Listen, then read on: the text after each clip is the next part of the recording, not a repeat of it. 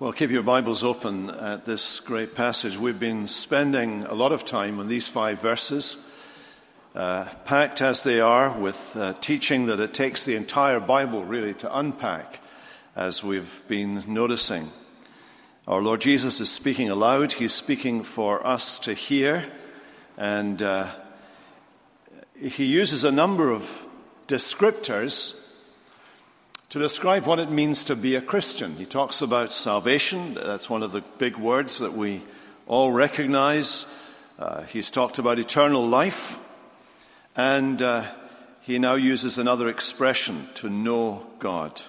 This is eternal life, that they know you, the only true God, and Jesus Christ, whom you have sent.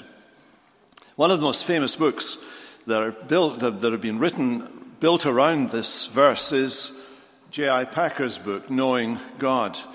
And in typical Packer fashion, he packs in a lot of information, compressing it into a small space. He begins that chapter, one of the chapters in that book, by asking a series of questions. What were we made for? He asks. Answer, to know God. What aim should I set in life? That I might have the knowledge of God. What is eternal life? That this eternal life that Jesus gives. Jesus says it is the knowledge of God. This is eternal life, that they may know you. What is the very best thing you can get out of life, bringing you more joy, delight, contentment, satisfaction, peace than anything else? Answer, it's the knowledge of God. As we read in Jeremiah, thus says the Lord, let not the wise man boast in his wisdom. Let not the mighty man boast in his might. Let not the rich man boast in his riches. But let him who boasts boast in this, that he understands and knows me, that I am the Lord. What of all states ever that a man ever sees or a person ever sees gives God most pleasure to see. It is when a man or woman knows God himself. In Hosea 6, for I desire steadfast love and not sacrifice, and the knowledge of God more than burnt offerings. So you can see from that selection of scriptures, knowing God goes to the very heart of what it means to be a Christian. All the other things are true. Salvation is true. There's rescue. Eternal life is true. There is life eternal. But life eternal to what? What, what, what is the great goal of, the, of becoming a Christian? It is that we might know God. So we come to this passage this evening, and there are some striking things about these words that we've noticed before and we note again. The first is, of course, that Jesus explains this eternal life as he's speaking to the Father. He is himself addressing his Father in heaven. Do you notice that Jesus speaks of himself in the third person as Jesus Christ, a designation that occurs only one other time in this gospel? So here is the Lord Jesus, and he is self consciously praying out loud, simultaneously speaking to his Father and teaching his church what it is to have eternal life. Of course, it's to be born again. It's to have the life of Christ in the soul of a person. It's to be made alive by the power of the Holy Spirit. It is to live forevermore in the hereafter in the immediate presence of God. But all of that comes to its climax in the knowledge of God. It seems that you can sum up everything, both the origin and the essence of eternal life in this, that you and I should come to know God. So the first thing I want to point out then is the vital knowledge of God. We, li- we live in a world tonight in which there are many problems. Every human being who is here has their own selection of these problems that the world faces. We're more or less aware of these things in our everyday lives. They come to us sometimes in waves. There are periods of stability and calm in our lives, and then suddenly it seems as if everything is shaken up and sometimes it feels as if every bad thing that can happen is being hurled at us from every direction conceivable. There are personal, political, professional conflicts of one kind or another. Some people suffer from a, an, a, an ennui, a, a, a sense of utter weariness, of discontent, perhaps from an overabundance or a lack of interest or boredom, a feeling of listlessness, a, a, general dissatisfaction resulting from lack of activity or lack of excitement in their life. Camus spoke of that wasting disease. He called it absurdism. Others suffer from uh, what is sometimes called Marie Antoinette's fever, because she coined the phrase that describes it when she said, Nothing tastes. Nothing tastes. There are people, I know them, I've met them, people who experience a meaninglessness in their lives from which only exterior suppressants can give any relief. I've known people who've said to me that their lives have become tasteless in this fundamental sense. So, what is the resolution to a life that has become meaningless, tasteless, lacking vitality, lacking life? What's the answer to that? Well, I think the ultimate answer is to have something bigger than yourself to live for. Having something large enough, something objective enough, something so absorbing, something that fires your imagination enough, something that captures your mind and heart and will so much that it fits and fills your life to the full and draws you out of yourself, draws you upwards towards ultimate meaning and purpose. I think if life is dull for you, if life has lost its purpose and its goal, I'm here to offer you this evening the only solution. For what is greater? What is higher? What is more compelling? What is more gripping and absorbing than that in our little lives we should know God? Now, what do I mean by knowing God? Uh, you, we talk about knowing stuff. Some people know Hebrew very well, some of us not so well. Uh, some of us know Greek, some of us know German, whatever, whatever it may be. We, we use the word to know in a variety of ways. Sometimes when we talk about knowing someone, we, we're using it in the, in the sense of an experience. So, am I talking about an experience of God? Am I, I, am I describing that dreamy moment? Some of you are familiar with this, that moment between waking and sleeping, when you feel all fuzzy and warm and crinkly. Your mind is drifting off into some kind of little in between world. Is that what I'm describing when I say knowing God? Or are we talking about the intellectual equivalent to all that? And a kind of eureka moment when truth dawns on us, bursts into our brains. Is knowing God a kind of emotional catharsis? with cold shivers and goose pimples all over and strange tingles? We need to answer those questions because we need to know what we're talking about when we know God so that we recognize when we don't. What kind of knowledge then is the knowledge of God? And I want to say quite clearly, right at the very beginning, that the knowledge of which we speak this evening is personal knowledge. It is personal knowledge. Though immediately I say that, I have to qualify what I'm saying. Knowing people is a complex business. More complex than knowing a language or knowing a city or knowing a play, for example. I know London. I know London very well. I've walked and driven and visited many parts of that city. I can get you to places in London in peak heavy traffic periods that nobody else can do because I know how to avoid the busy bits and I know little sneaky bits in order to get from A to B in London. I know it like the back of my hand. How did I get that knowledge? Did I sit and study a map of London? No. When we moved to London, we had two young people, our youngest kids. They were about 14 and 15, I think. I'll be corrected afterwards if I've got that wrong.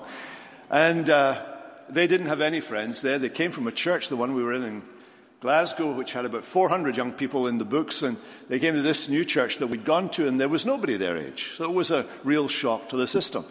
And so what we did was we set ourselves the task of discovering London. So in the evenings, once the traffic had died down, we would head off in the car for one of what became known as Daddy's London Drives. People came from all the world to have one of my London drives. Uh, we would find parts of the city no one else knew about. We would discover treasures. We'd find little corners that you would never see as, as a visitor to London. You would never have discovered those things. Uh, we we found that there were bits to London that are very much better, very much nicer than the bits on the brochure.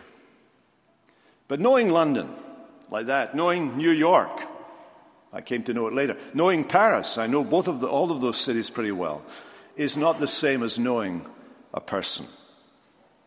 Because people just don't give you the freedom to explore every part of their mind, for example. People keep secrets. You can get to know a dog or a horse more easily than you can get to know a person.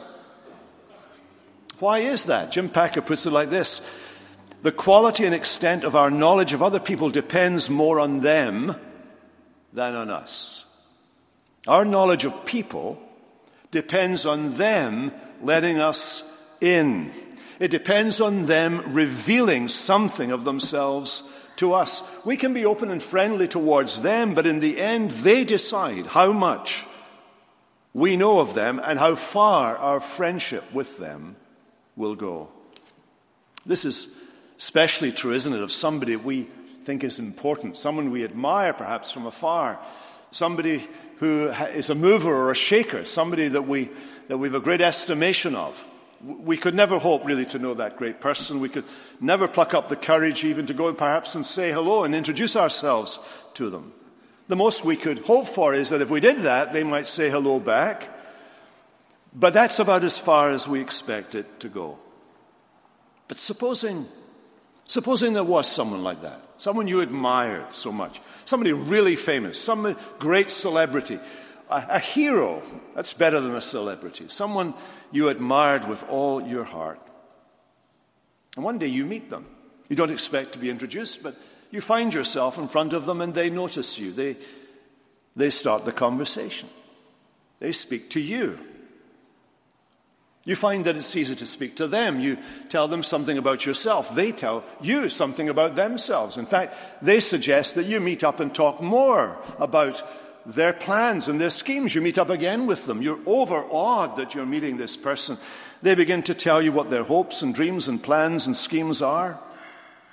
They tell you they want you to be part of what they're planning. They would like you to be involved with them in this great project that they have in mind. How would you feel about that? You'd be surprised, you'd be thrilled, you'd be excited, overawed, unbelieving. You'd feel important. If this person was really the kind of person I'm describing, if this person was as well known and famous and so on as, as I'm describing, life would never be the same again for you. Life would never be dull again for you. Because you know the great man. That would be, that would be the greatest thing. You'd want to tell everybody, wouldn't you?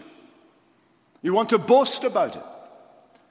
The prophet Jeremiah says this Let him who glories, that is, let the one who wants to boast, boast about this, that he understands and knows me, says the Lord. For knowing God is something to boast about, something to get excited about, something to live for, and something worth dying for as well. Now, what happens then when I get to know God? Here is the unapproachable, invisible, incomprehensible God, the God who exists in and of himself, who is not contingent on anything else in the universe that I, as I am, the God who fills all space and time and history, who exists outside of space and time and history, the God for whom the nations are like a drop from a bucket this God comes to you. He takes the initiative. He comes to you. He begins to speak to you through the words of Scripture, through the truths of Scripture. This is the miracle that happens. Here's a person who knows the Bible. They, they've read the Bible. They've read it for many years, perhaps. It's made little sense to them. And then one day all that changes. As they're reading the Bible, suddenly God is talking to them. He is addressing them. He is speaking to them. God is speaking to you. And even where his words are uncomfortable to begin with, as he begins to break things down in your life, perhaps, as he brings you low for a moment, you begin to see how far short of his glory you have fallen. You discover your blindness to His truth, you, you, his, your deafness to His voice. You, you see yourself to be hopeless. You cry to Him for forgiveness, which He joyfully grants you. You discover something more. You discover once you've got over that hurdle, as you listen to him, you discover that he is revealing his heart to you. He is making friends with you. He is telling you things about himself that you need to know in order to know him. He is, he is taking you, not only, not only is he taking you into his confidence, not only is he telling you these things you need to know about him, but he is actually bringing you on board with his purpose. He's enlisting you into sharing with him his projects and his plans. The Bible has a word for this. It's the word covenant. In the ancient world, the, the big king, the, the emperor, would uh, come along to some little tiddly little king who just had a village, for example, or a little town. And he would come along and he would uh, give a demonstration and display of his greatness and so on. But, but he wouldn't just do that. He would initiate a conversation with this little king. He would enlist this little king to be one of his covenant partners. That's what God does with us. We're the little kings. God is the big king. He comes along to us. He initiates the relationship. He comes along to us and calls us to be his personal friend and fellow worker with him. During the Second World War, my uncle had occasion to do a little thing for the Prime Minister, Winston Churchill. And he was surprised when he got a phone call, and at the other, at the other end of the phone call, it was the Prime Minister to thank him for this very little thing that he had done for him. Uncle Willie lived on that for the rest of his life. It was, you would have heard the story many, many times. But it was a great story. The great man had taken the time to call him and speak to him and thank him. And so it is in our relationship with God. There is no higher thing in life, no greater purpose in life, no greater motivation to get up in the morning than to be able to say, I know God. I know God. Now, how do I get to know God? Well, I get to know God the way I get to know any other person. I listen to Him. You will never get to know any other human being unless you listen to them. Boys, you want to get to know a girl, you must listen to her. Girl, girls, I know they don't say very much, but if you, you've really got to push them into it, but if you can get them talking, you need to listen to what the boys have to say too. Maybe you need to give them a lot of help, actually, because they don't have very much to say. But, but anyway, we get to know God by listening to Him, by hearing His word. And, and by receiving those words as the Holy Spirit interprets them, and then by applying them to ourselves. We get to know God by noting and remembering and pondering what God says about his nature, the kind of person he is, kind of character that is revealed as we read his words. We, we need to look at the record of what he's done in the past with other people and, and with other nations and so on, and look at those things. And as we look at what he does, the kind of person he is, get to know him. If we're going to get to know God, we must accept his invitations. The Bible is full of invitations that God gives. One of the invitations is that you should sit down at this table and eat this bread and drink this wine. It's an invitation to you to come and share this with him believing his promises. You want to get to know God, you must believe His promises. He makes very many great and precious promises that are for you as the child of God. And then, of course, there are His commands. We must do His commands. And then, of course, we must recognize and rejoice in the love He has shown us. In first of all, approaching us and then drawing us into His divine fellowship. The Apostle John, who writes this, much later in his life, writes a letter. We know that letter is the first letter of John. And he's writing to people and tells them right at the very beginning that he wants these people to be happy. He wants them to be happy people. He wants them to share the same joy that he had in his heart. And he tells them that this joy, their joy, can be full. A joy that the world cannot give, a joy that is based on a living relationship with God. Here's how he puts it Our fellowship, he says, is with the Father and with his Son, Jesus Christ. The Bible uses many analogies to describe this relationship. To know God is to know God as a son or daughter knows their father, as a wife knows her husband, as a subject knows their king, as a sheep follows their shepherd. Once the Apostle Paul went to Athens.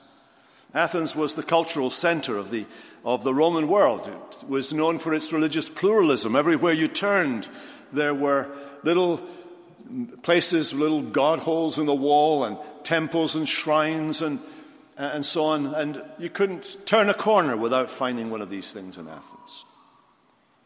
Paul got the chance to speak to them in this city, dominated by Mercury and Jupiter and Mars, a whole variety of gods. And they covered their bases. Paul noticed this. There was one altar that he noticed, and it was erected and dedicated to the unknown God.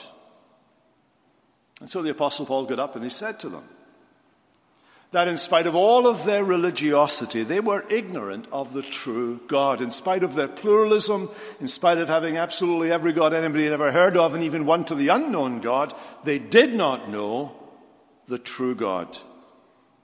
He went on to proclaim to them this. He said to them, Therefore, what you worship as unknown, this I proclaim to you. What is unknown to you is known to me. I want you to know God. Dear friends, this is the great business of the Bible. This is the great heart of the gospel. This is the one word of God that is held before us that we may know the God who can be known. But you notice that Jesus is quite specific here. He refers to the vital knowledge of God, that is, this living knowledge of God. It's eternal life. Therefore, if it gives life, the knowledge of God is vital. It's vital for life. But he also uses this expression, the only true God. He stresses this by using the words only and true. He, he's presenting God to our sight over and against all other possibilities all the idols and the gods of the age in which John lived. John ends his letter by his first letter later on in, in, the Bible by saying to the people he's writing to, Little children, keep yourselves from idols. And there are idols today, just as there were in John's day. John identifies some of them. There were certain heresies going around, there were errors, even in the church and those errors that are in idolatry. If there's a wrong description of God, that's idolatry. If you're not thinking rightly of God, that's idolatry. John identifies that. We need to know that the God we serve is the true God. And this is not simply an issue for people in India, perhaps, or, or somewhere else that have multiple gods. In our context, it's an issue for us as well. You see, it's possible to make a material God of gold or silver or wood or stone. But more dangerous It's possible to have a mental image of God that's wrong.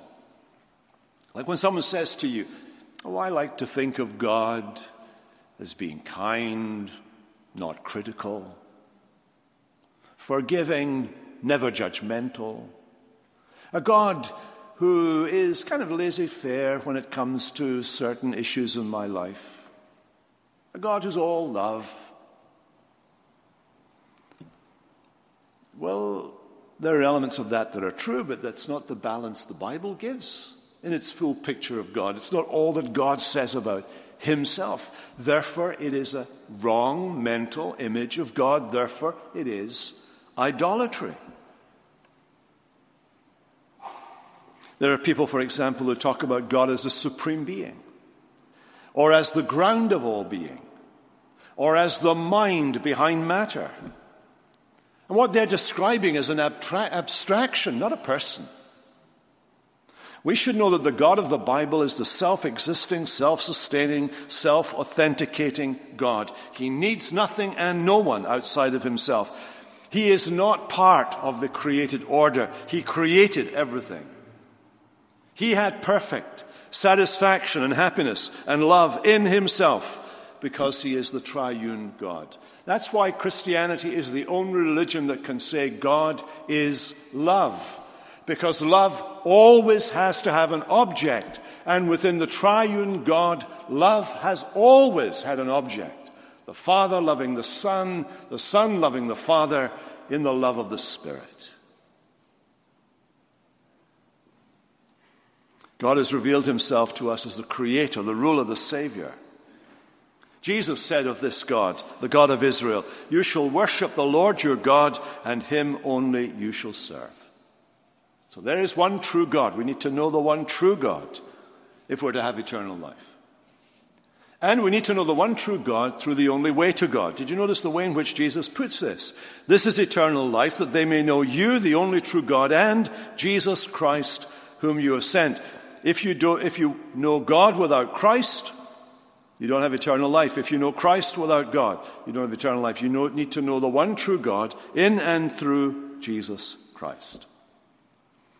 Francis Schaeffer used to say that when a person comes to God, they have to bow twice. They have to bow first to God as their creator.